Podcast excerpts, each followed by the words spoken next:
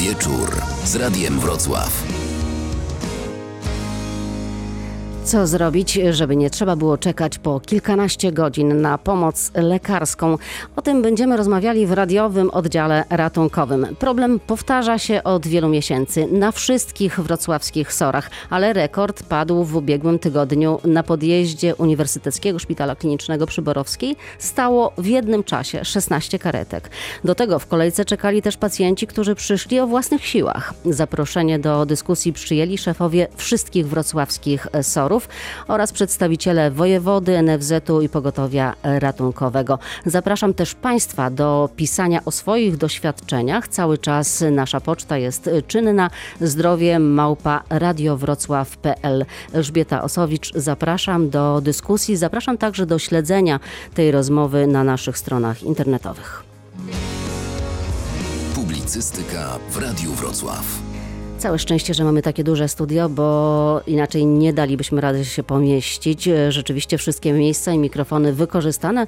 Przedstawię wobec tego naszych gości. Z Dolnośląskiego Urzędu Wojewódzkiego zastępca dyrektora Wydziału Zarządzania Kryzysowego Robert Korzeniowski. Dobry wieczór Państwu. Dolnośląski Oddział NFZ-u reprezentuje zastępca dyrektora Dariusz Kłos. Dobry wieczór. Pogotowie ratunkowe zastępca dyrektora Andrzej Czyrek. Dobry wieczór. We Wrocławiu działają cztery szpitalne oddziały ratunkowe i tutaj właśnie szefowie tychże SOR-ów. Uniwersytecki Szpital Kliniczny przy ulicy Borowskiej, profesor Dorota Zyśko. Dobry wieczór Państwu. Wojskowy Szpital Kliniczny przy ulicy Wajgla, kierownik SOR-u Dariusz Żurek. Dobry wieczór Państwu. Dolnośląski Szpital Specjalistyczny imienia Tadeusza Marciniaka na Stabłowicach, zastępca ordynatora Janusz Sokołowski. Dobry wieczór Państwu. Witam Pan jednocześnie też jest konsultantem wojewódzkim do spraw medycyny ratunkowej. Wobec tego liczę też na dodatkową perspektywę e, z Pana strony. I Wojewódzki Szpital Specjalistyczny przy ulicy Kamińskiego, kierownik SOR-u Piotr Piszko. Dobry wieczór Państwu. Lista obecności bardzo długa, ale mam nadzieję, że dzięki temu, że są Państwo tutaj razem z nami, uda nam się powiedzieć, jak wygląda e, sytuacja we Wrocławiu, bo na tym się dzisiaj głównie skupimy. I co zrobić, żeby było inaczej? A to, że jest źle, to niestety chyba wszyscy się e, zgodzimy. Posłuchajmy na początek jednej z pacjentek, która siedziała i czekała na sorze przy Borowskiej akurat, ale myślę, że to mogłaby być opowieść z każdego z wrocławskich sorów. Pani jak długo czeka? Od 12 w nocy, 20 godzinę. Z mamą jesteśmy. Ale mama jest przyjęta. Czeka na diagnostykę. Już była wypisana do domu z powrotem, po czym się okazało, że lekarz nam wmawiał, że miała tomograf komputerowy robiony. Tego mo- tomografu nie miała robionego i wynik był wpisany w wypis innej osoby. I cofnięto wypis. I w tej chwili zrobiono prześwietlenie klatki piersiowej tylko. Ale rozumiem, że 20 godzina mija, wy ciągle jesteście na sorze, tak? Ciągle jesteśmy na sorze. Zaraz będzie 24 godziny. Można byłoby położyć mamę gdzieś na oddziale po prostu i sobie diagnozować. Tak myślę, że można było. Mama czekała pół dnia tomograf, po czym przyszedł lekarz i powiedział, że tomograf był już zrobiony. Ja mam w wypisie godzinę 13.28, gdzie ja tutaj byłam z mamą o tej godzinie. A jak mama się czuje w ogóle, co jej jest? Mama jest rakowcem, miała jakiś atak bólowy, miała taki bardzo mocny w nocy, łącznie z utratą przytomności. Może jak pani patrzy tutaj na to, bo pani ma tutaj okazję poobserwować trochę, to jak, pan- co pani o tym myśli? Saigon. Saigon. Wydaje się, że personelu jest sporo, tego dodatkowego medycznego, natomiast lekarzy jest dwóch na całą, z tego co widzę, tak? Lekarzy jest dwóch, więc wydaje mi się, że jest to kwestia braku lekarzy. Na wyniki się czeka bardzo długo, bardzo. Jest ich za mało po prostu. To była historia z jednego z sorów, akurat e, dotyczyło to soru przy ulicy Borowskiej. E, Przy mnie e, szefowa tego soru, pani profesor Dorota Zyśko. Z pacjentami, z którymi rozmawiałam, oni akurat na takich trafiłam, że jakoś specjalnie nawet się nie awanturowali, byli bardziej zrezygnowani. 20 godzin na sorze, czy to, pani profesor, tak pani sobie wyobraża pracę szpitalnego oddziału ratunkowego, że to tak ma być? Y, Chcielibyśmy, żeby ten pacjent zarówno y, oczekiwał bardzo krótko do zbadania przez lekarza, jak i jego pobyt na sorze był bardzo krótki. Natomiast y, to zależy nie tylko od nas, zależy od wielu innych czynników. Przede wszystkim od liczby zgłoszeń, bo w przypadku dużej liczby zgłoszeń automatycznie rośnie kolejka do badań diagnostycznych, do, badania, do badań radiolog- radiologicznych, do badań ultrasonograficznych, do badań tomograficznych, badań laboratoryjnych. E, No czas, jaki lekarz musi poświęcić każdemu pacjentowi, żeby e, go zbadać, też jest jakoś określony. W międzyczasie y, lekarz musi udzielać odpowiedzi zaniepokojonym rodzinom czy pacjentom, co też powoduje, że on tą swoją pracę musi przerwać na jakiś czas, potem musi do niej wrócić. Niejednokrotnie, żeby mógł wrócić do tej pracy, to to wymaga y, no, skupienia się, zastanowienia się, co robiłem, żeby nie popełnić jakiegoś błędu. Trudno mi jest się odnieść do tej sytuacji, o której mm, mówiła e, słuchaczka, no bo bym musiała, że tak powiem, bardziej zobaczyć, jak te konkrety Jasne, wyglądały. ale ta pacjentka Ale- akurat e, powiedziała taką obserwację swoją, że jej się wydaje, być może Mhm. jej się tylko wydaje, ale że tych lekarzy jest po prostu tam za mało, że jest tłum ludzi e, siedzących na korytarzach, że jest 16 karetek na podjeździe i dwóch, e, Mhm. ewentualnie trzech uwijających się naprawdę w ukropie lekarzy. Czy tych lekarzy po prostu nie powinno być tam więcej? Ym, Myślę, że przede wszystkim no, należałoby rozważyć problem y, ilości zgłoszeń w jednostce czasu, y, liczby pacjentów. Dlaczego ona taka jest y, duża? E, Czy jest to kwestia odpowiedniego no, rozśrodkowania tych pacjentów różne, na różne ośrodki? Jest to też kwestia tego, że wszystkie wrocławskie szpitale są referencyjnymi szpitalami w regionie i w związku z tym y, kierowani są do niego pacjenci z całego regionu, z innych szpitali, tam gdzie nie mogą sobie poradzić. Lekarze często wysyłają pacjenta tutaj do, do tych szpitali. To powoduje bardzo dużą liczbę zgłoszeń i to jest problemem. Duża liczba zgłoszeń jest problemem. No właśnie, ta sytuacja z ubiegłego tygodnia, 16 karetek na e, podjeździe e, szpitala. Wojewoda od e, kilku dni analizuje tę sytuację, otrzymał taki raport. Czy pan, tutaj z nami jest przedstawiciel wojewody, Robert Korzeniowski, pan uważa, że to jest, co się wydarzyło w tamtym tygodniu, że właśnie była taka sytuacja, że 16 karetek podjechało na jeden SOR.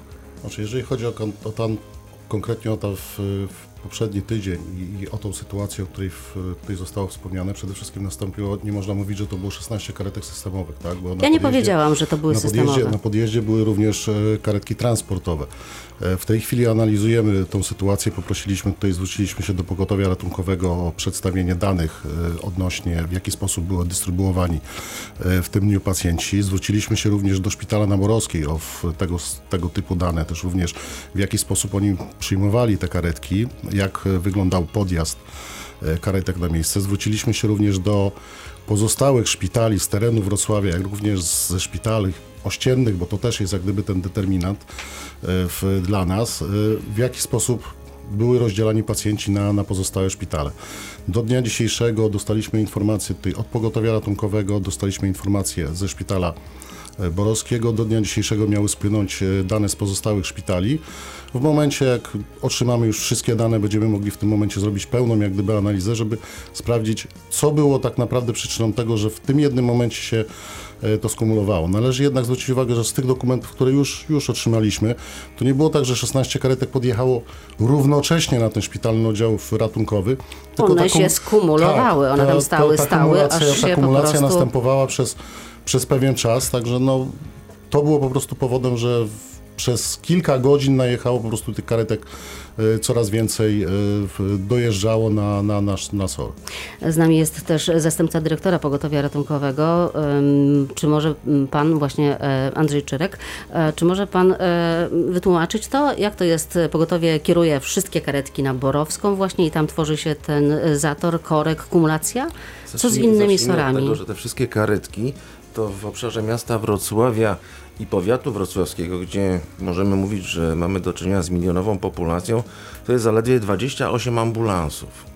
Nie jest możliwe zatem, aby mając cztery szpitalne oddziały ratunkowe, dodatkowo pięć izb szpitalnych, do których też wysyłamy ambulanse, aby tych 16 było naszych, no bo co by się Ale działo panie dyrektorze, nie izbach? mówimy, że to były tylko pogotowia. Tych z Dobrze. pogotowia było co Nie, najmniej połowę. Ale tego w ogóle nie powiedzieliśmy, ale dużo. zacznijmy właśnie od tego, że mm, różne te ambulanse krążą po mieście Wrocławiu. Tych, które naprawdę ratują życie ludzkie i które, o których mówimy, aby one nie czekały na podjazdach, aby pacjenci, zwłaszcza tych ambulansów, byli szybko przekazywani i ambulanse szybko wracały do swoich zadań podstawowych, czyli wyczekiwania na niestety na nieszczęśliwe do którego szybko dojadą.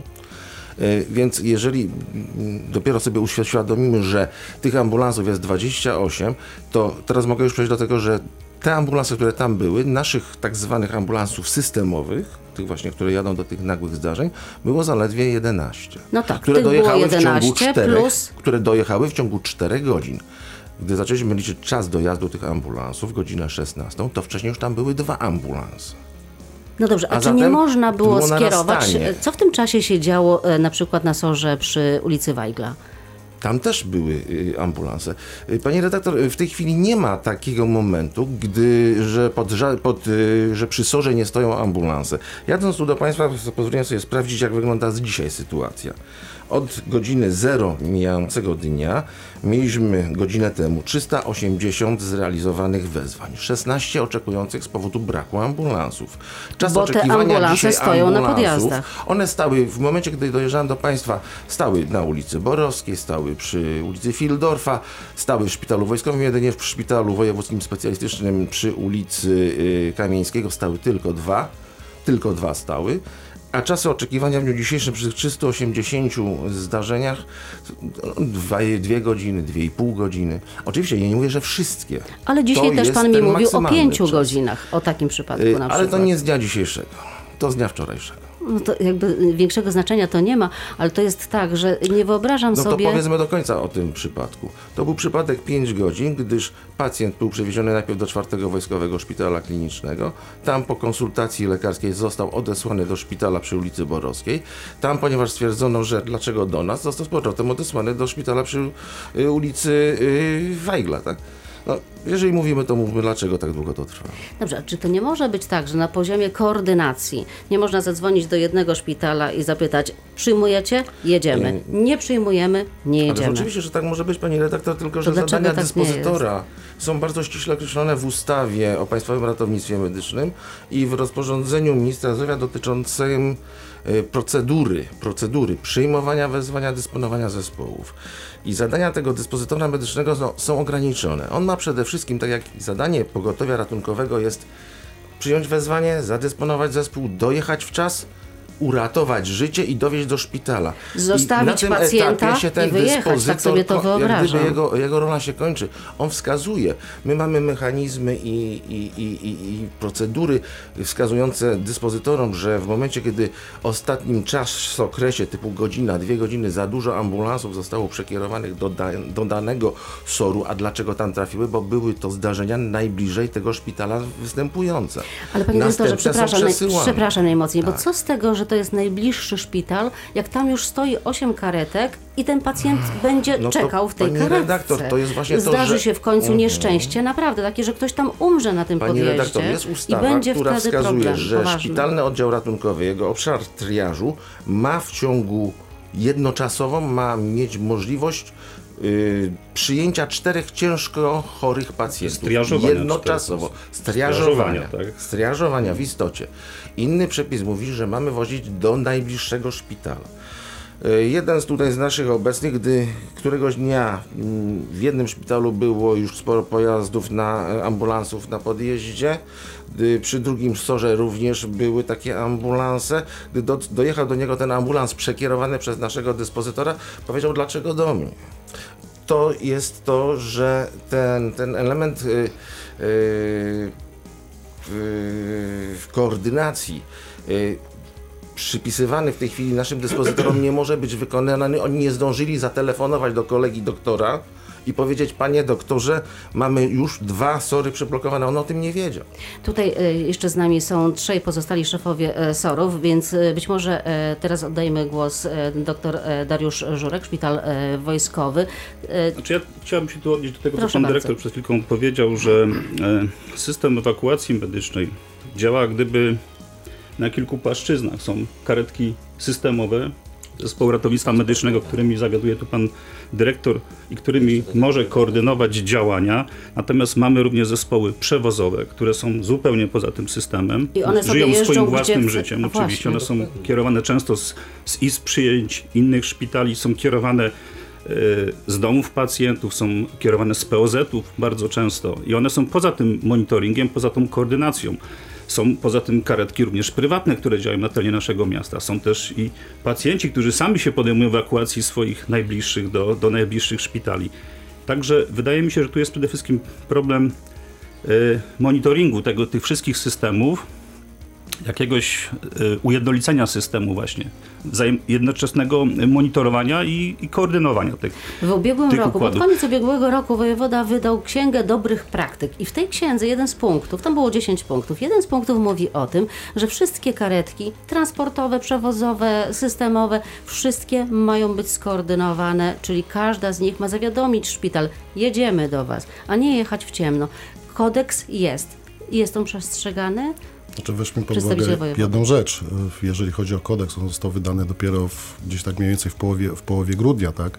E, Zawiera on szereg e, wskazań, niektóre są to też wskazania organizacyjne, więc też w pewnych punktach potrzeba czasu na to, e, żeby w szpitale się do tego w kodeksu przystosowały i zaczęły go stosować. W chwili obecnej zbieramy informacje, dlatego że poprosiliśmy szpitale o informację zwrotną, w jaki sposób przygotowują się i w jaki sposób wdrażają te praktyki, które zostały e, w, im przekazane. Jednak bezwzględnie w kodeksie było wskazane, karetki transportowe bezwzględnie muszą być uwzględniane, przewóz musi być uwzględniany pomiędzy szpitalami. Ale tak się na razie nie dzieje. Pono zostało ponowione w tej chwili, jeżeli chodzi o tą część, zostało ponowione pismem wojewody do dyrektorów e, szpitali, że mają się do tego zalecenia bezwzględnie stosować.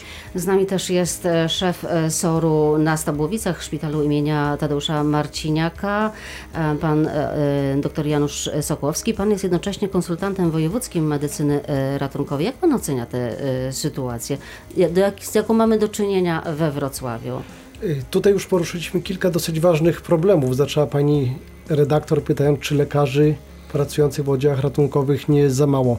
My możemy sobie zadać pytanie, ilu powinno być lekarzy. Stanowisko Polskiego Towarzystwa Medycyny Ratunkowej mówi, że powinno być co najmniej czterech lekarzy na populację 150 tysięcy, prawda? Tutaj słyszeliśmy w reportażu o dwóch lekarzach zaledwie. Ja też chciałem Państwu uświadomić, że gdy w 2004 roku otwieraliśmy pierwsze oddziały ratunkowe we Wrocławiu, przyjmowaliśmy rocznie około 30 tysięcy pacjentów. Gdy robiłem raport za ubiegły rok, tych pacjentów mieliśmy w każdym oddziale ratunkowym Wrocławia około 50 tysięcy, czyli ta liczba wzrosła niemal dwukrotnie. Yy, Mimo wszystko tych pacjentów przyjmujemy, każdy jest zaopatrzony, staramy się zawsze jak najszybciej ich przyjąć i zaopatrzyć. Yy, I czy możemy zrobić coś, żeby jeszcze sprawniej ich przyjmować, jednocześnie, żeby przyjmować szybciej tych pacjentów przewożonych przez ambulanse pogotowia ratunkowego? No jest na to kilka mm, takich prób rozwiązań. Pierwszy to jest to, o czym pan dyrektor Czyrek powiedział, żeby wozić pacjenta do najbliższego szpitala. Może zdarzyć się tak, że przez moment tam pojadą 3-4 karetki, ale statystycznie to będzie ilość tych pacjentów będzie stała dla danego y, oddziału ratunkowego i on na pewno podoła i nie będzie taka sytuacja, że kilka, osiem karetek stoi i czeka na przyjazd, tylko musi być ten warunek przyjazdu do najbliższego szpitala. Te karetki transportowe, o których też y, pan, y, Państwo mówiliście, chciałem zwrócić uwagę, że często ci pacjenci są w stanie o wiele cięższym niż pacjenci przewożeni przez karetki systemowe, bo to mogą być pacjenci z zawałami serca, z obrzękami płuc, z udarami mózgowymi i im więcej czasu musi poświęcić lekarz oddziału ratunkowego. Czyli one też nie są mniej ważne. Nie, absolutnie. Ale zatrzymajmy się na moment przy tej liczbie e, lekarzy e, na SOR-ach. E, Czterech powiedział pan e, powinno być na SOR-ze. A jaka jest ta praktyka? E, Myślę, że może to sprawdzić NFZ, e, bo e, podpisuje kontrakt ze, ze szpitalem. Z nami jest przedstawiciel NFZ-u, zastępca dyrektora, mm, pan Dariusz Kłos. Pan też szefował kiedyś pogotowiu, więc ma pan doskonałe rozeznanie. Jak to z pana perspektywy wygląda? No, bardzo ciekawa, bardzo ciekawa dyskusja. Jeżeli chodzi o ilości, o czynności, które może wykonywać y, y, fundusz, które my możemy prowadzić, Jeżeli e, mamy sygnały e, e, ze strony na przykład wojewody, że e, e, umowa czy warunki umowy nie są dotrzymywane, wtedy podejmujemy działania, tak jak e, e, w tej chwili, w ubiegłym roku.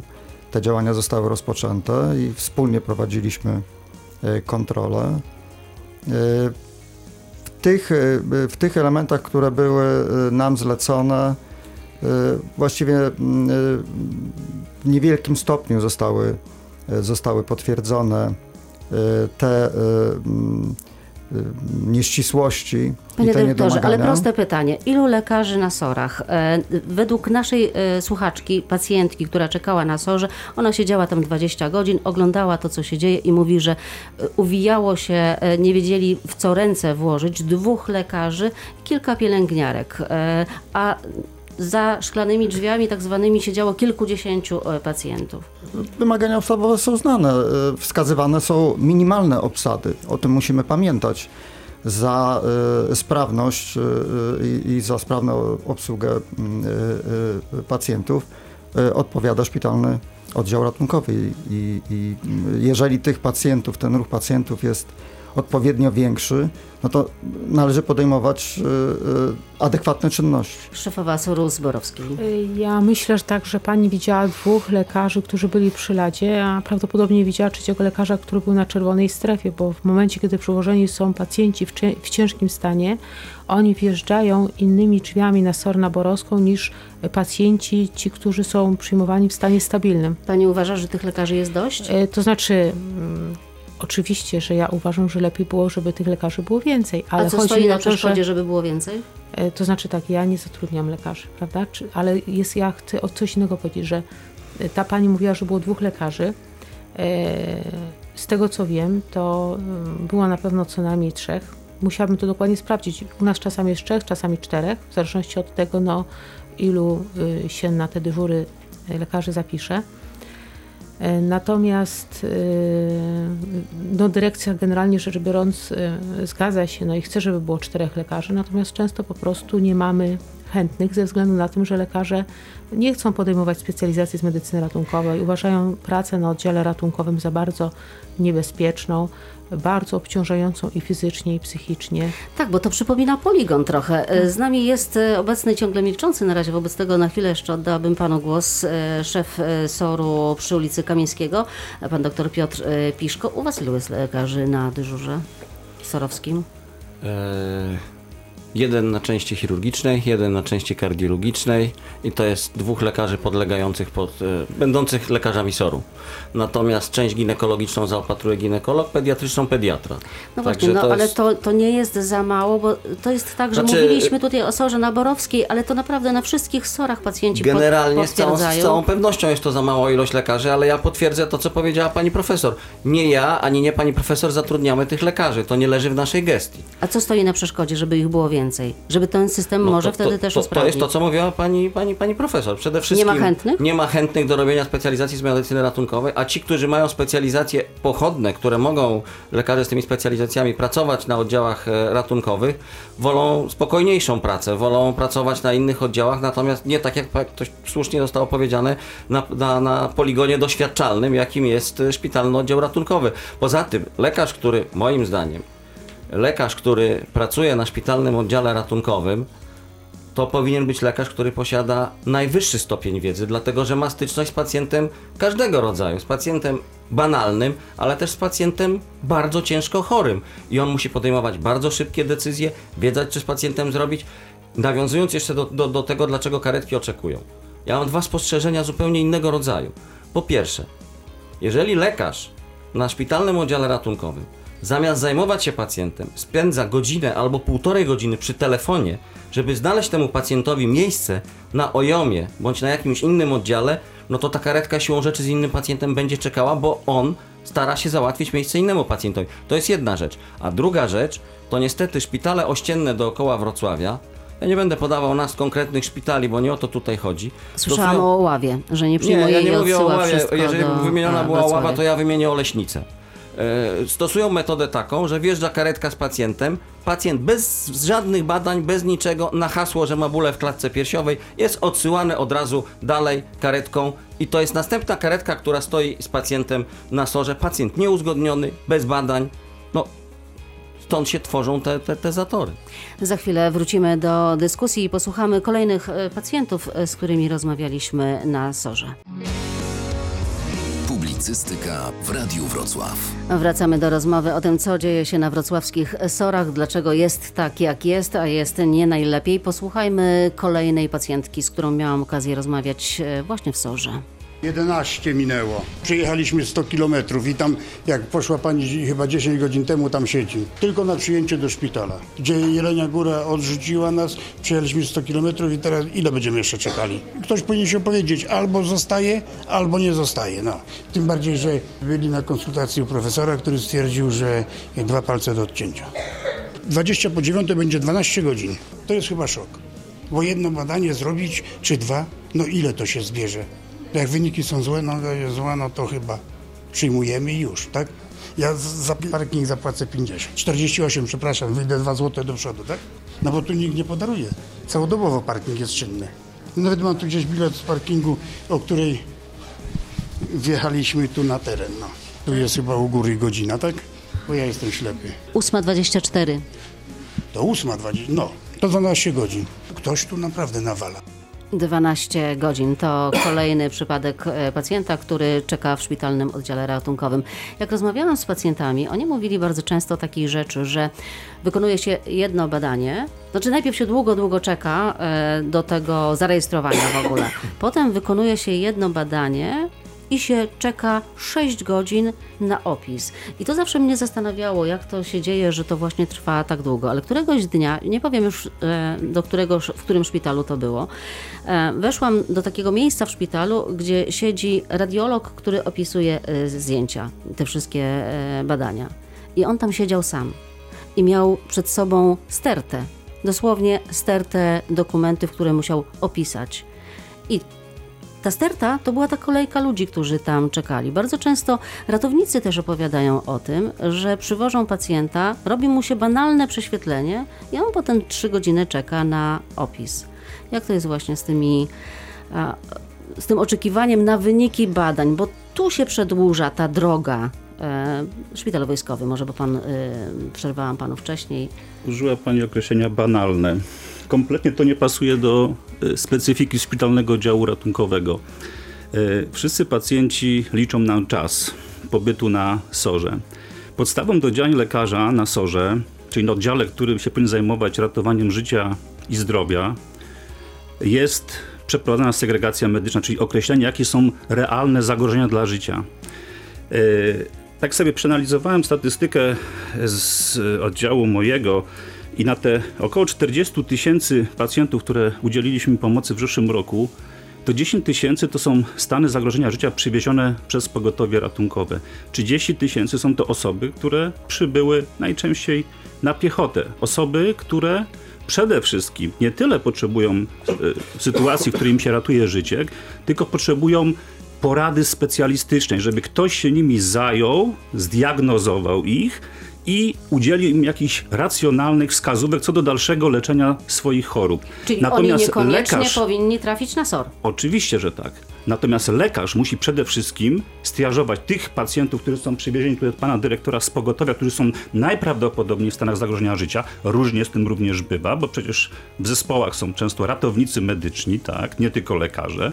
Kwalifikują pacjentów z różnymi y, y, stanami, różnie to też bywa, dlatego lekarz znowu musi takiego pacjenta dodatkowo y, przeprowadzić segregację, badanie, zdecydować jaka jest pilność tego pacjenta. Jeżeli te pilności są znaczne, tak, musimy udzielać natychmiastowej pomocy, no to wtedy automatycznie ci pacjenci, którzy są, tak jak to u nas się mówi w sloganie zieloni, którzy w zasadzie nie mają stanów zagrożenia życia, schodzą na plan dalszy i czekają. To nie jest kwestia opisu badania przez radiologa, bo każde, każde badanie lekarz sobie może sam zobaczyć i on, on najczęściej tak to robi, bo jeżeli on jest zaniepokojony, to on sobie sam przeanalizuje te badania i wie, że się nic tu nie dzieje i on może tego pacjenta, y, że tak powiem nieładnie, y, odsunąć na bok, bo, bo jest ich, tak tu pani profesor mówiła, trzech, czterech i mają ważniejszych pacjentów. Oczywiście dla każdego pacjenta jego stan zdrowotny jest najważniejszy na świecie. Ja to rozumiem, to, to zachowanie tych pacjentów. Natomiast lekarz jest cały czas jak gdyby na, na polu bitwy, on cały czas triażuje pacjentów, cały czas podejmuje decyzje,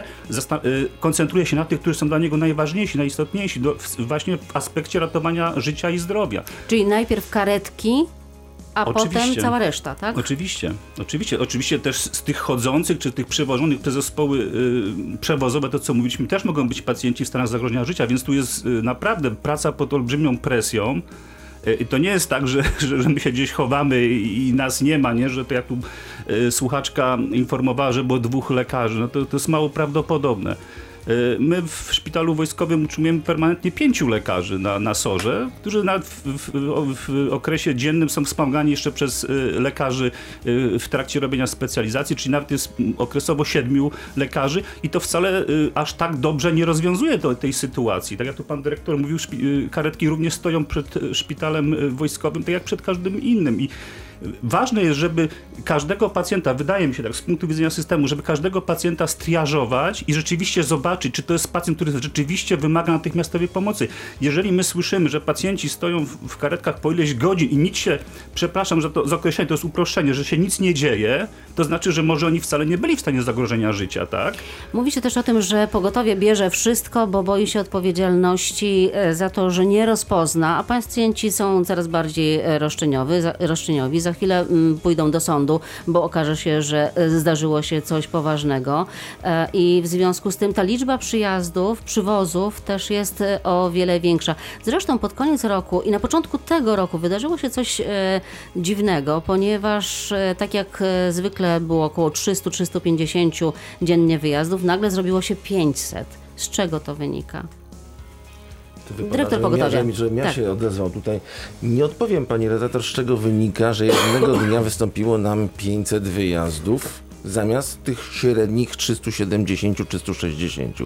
Ale- One po prostu zaistniały. My je przyjęliśmy, zrealizowaliśmy i przywieźliśmy do szpitala. I proszę nie, nie myśleć, że tych właśnie 500 pacjentów.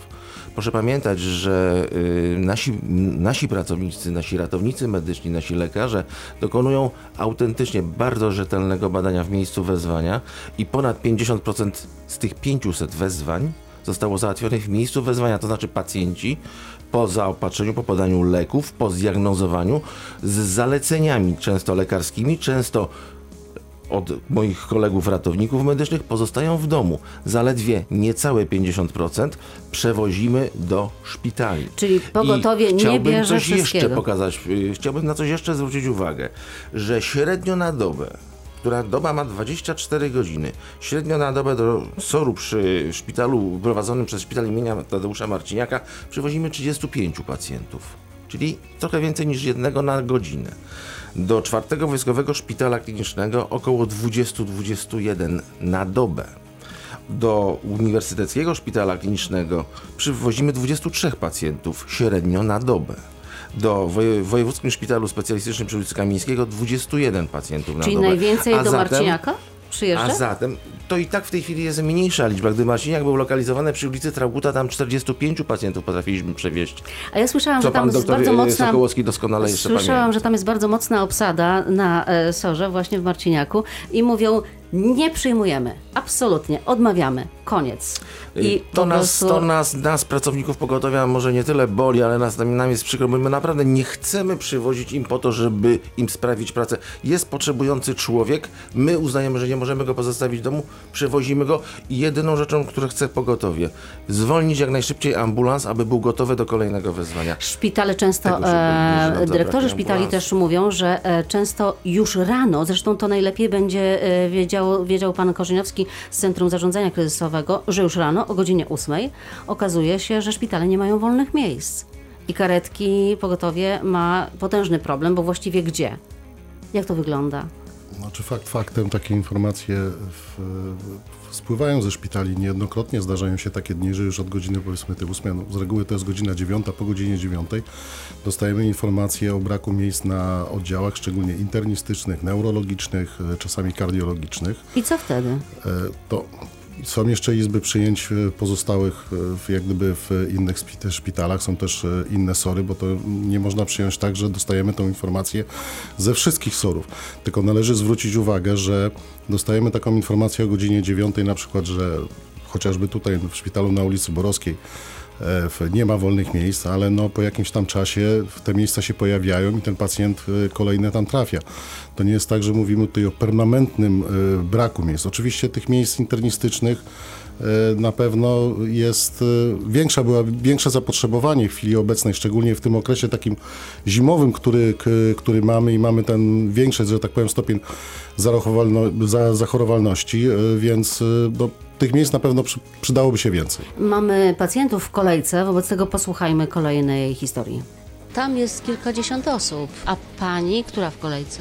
Nie wiem, która jest w kolejce, bo to razem z mężem czekamy od godziny 14. Czyli już ósma godzina. Do godziny 19 byliśmy właśnie przy przyjęciu, żeby w ogóle kartę założyli. I czekamy teraz tutaj na przyjęcie do lekarza, żeby lekarz y, dopiero męża zobaczył, ewentualnie badania jakieś zlecił czy cokolwiek.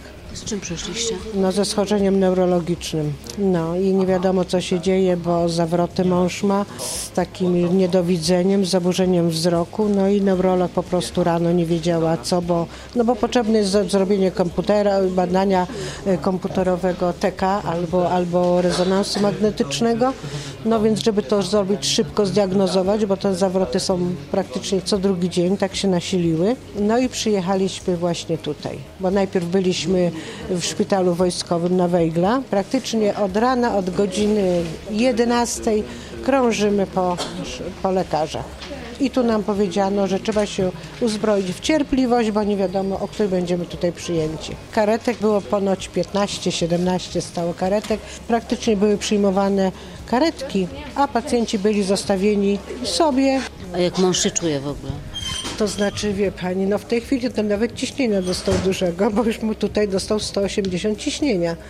I nie wiadomo, który będziemy tutaj przyjęci. Prawdę mówiąc, ja też to mogłam zrobić wczoraj rano, jak mąż miał zawroty, wezwać karetkę. Chcieliśmy to uczciwie iść do lekarza, nie blokować karetki. No to sytuacja jest taka, jaka jest. Także służba zdrowia bardzo jest chora. To jest trochę to, co pan e, mówił e, o szpitalu wojskowym właśnie e, wcześniej, że ta część pacjentów właśnie przychodzi na SOR po to, żeby załatwić sprawy, których, które musieliby załatwiać po prostu miesiącami w przychodniach i w opiece No to jest specjalistycznej. też Pani udziela odpowiedzi, dlaczego właśnie jest więcej zespołów ratownictwa medycznego angażowanego. Pacjenci są inteligentni, oni sobie zdają sprawę z tego, że najlepszym sposobem dotarcia do y, specjalisty medycyny i to wysokiej klasy w dzisiejszych czasach to jest zawiadomienie karetki pogotowia. Można u doktora Google przeczytać, co trzeba powiedzieć, jakie, jakie mieć e, skargi, objawy. jakie objawy i tak dalej. Oczywiście żaden zespół ratunkowy y, zespół nie jest w stanie wykluczyć tych sytuacji, o których pacjenci mówią.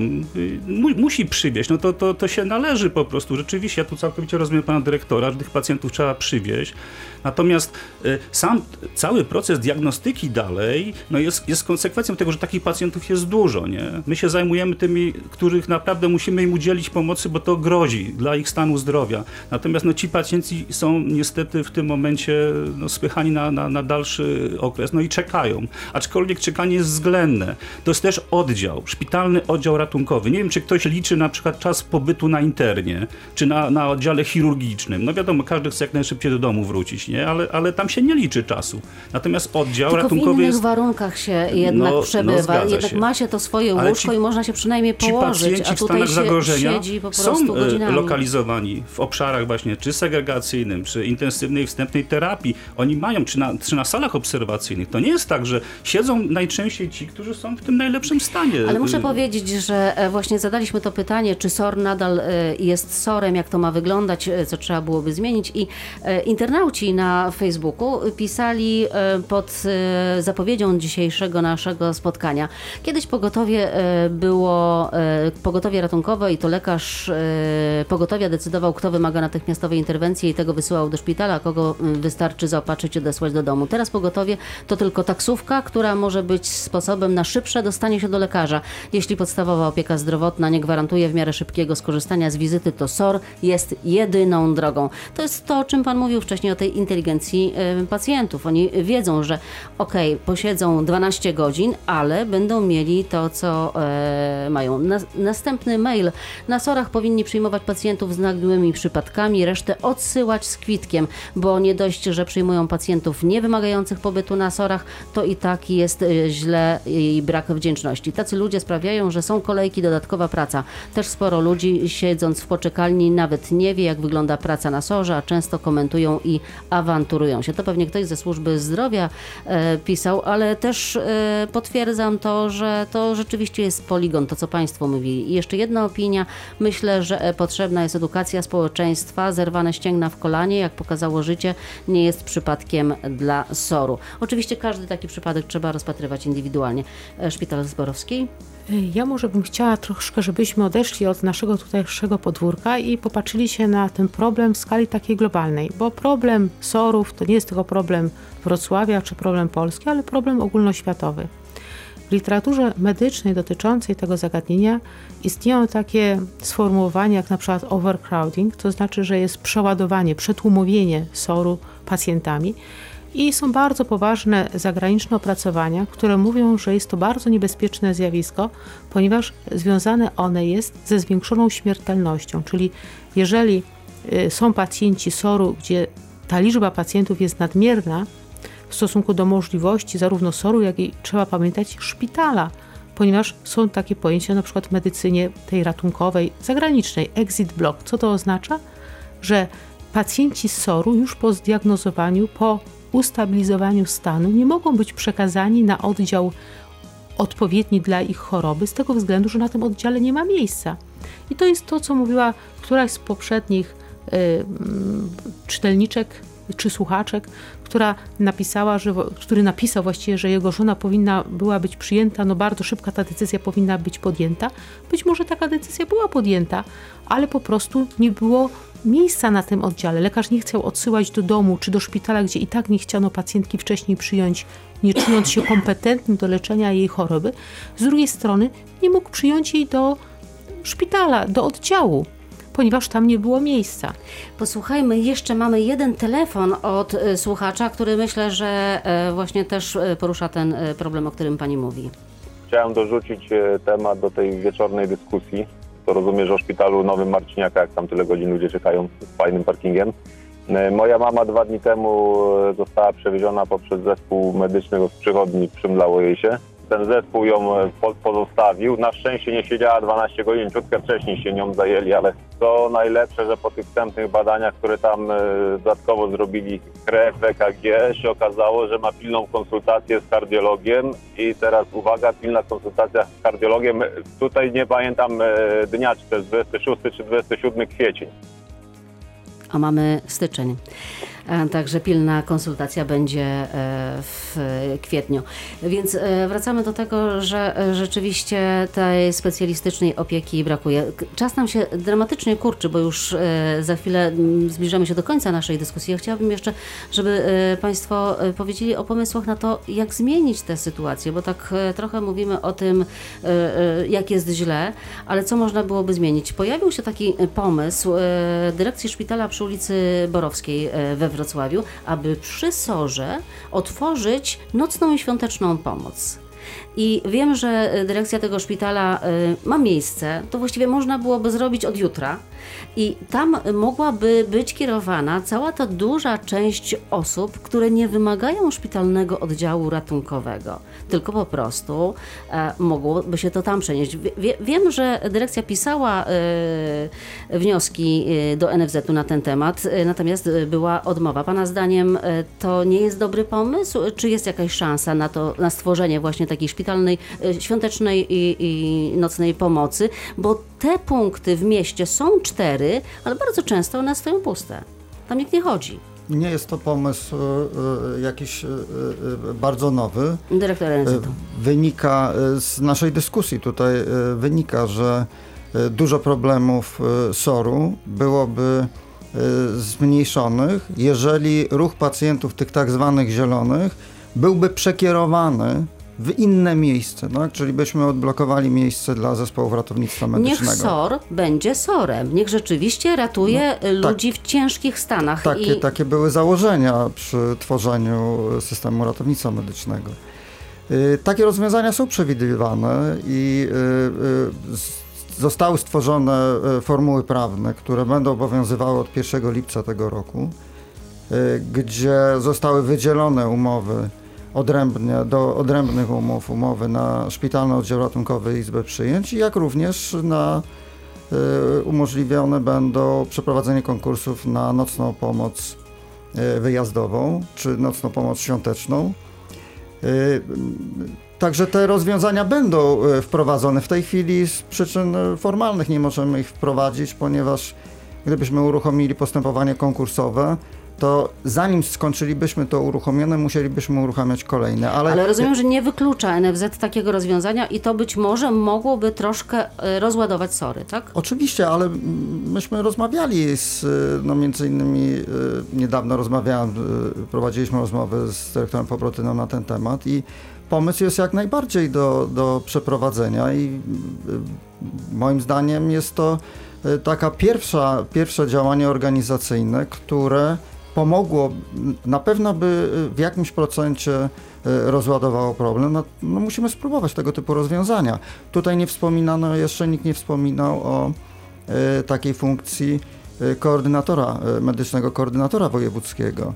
Ta Jest Centrum funkcja- Zarządzania Kryzysowego przy wojewodzie. To nie wystarczy? To coś innego ma być? Nie, nie, no to to, to, ale chodzi o to, żeby ta funkcja, żeby, żeby koordynator włączał się właśnie w takich sytuacjach, w których następuje kumulacja, prawda? Ponieważ Pan Korzeniowski ani obok. z, e, dyspozytorzy medyczni nie są do tego, nie, nie, nie, nie mają do tego uprawnień i możliwości działania, jak również mają ograniczone możliwości szpitale. Chyba lepiej, żeby właśnie administracja się tym zajmowała. Koordynator jest, działa, czy też nie ma go? Tak, no oczywiście lekarz koordynator jest w wojewódzkim centrum i on działa, tylko trzeba wziąć pod uwagę to, że lekarz koordynator działa w pewnych ramach prawnych, tak? I nie ma na tą chwilę uprawnień lekarz, dla lekarza koordynatora, które pozwalałyby na to, żeby on sterował ruchem kaletek e, w, na terenie Wrocławia. Kolejka się zrobiła. To nie, e, to nie, to nie chodzi o, o, sterowanie, o sterowanie e, karetkami.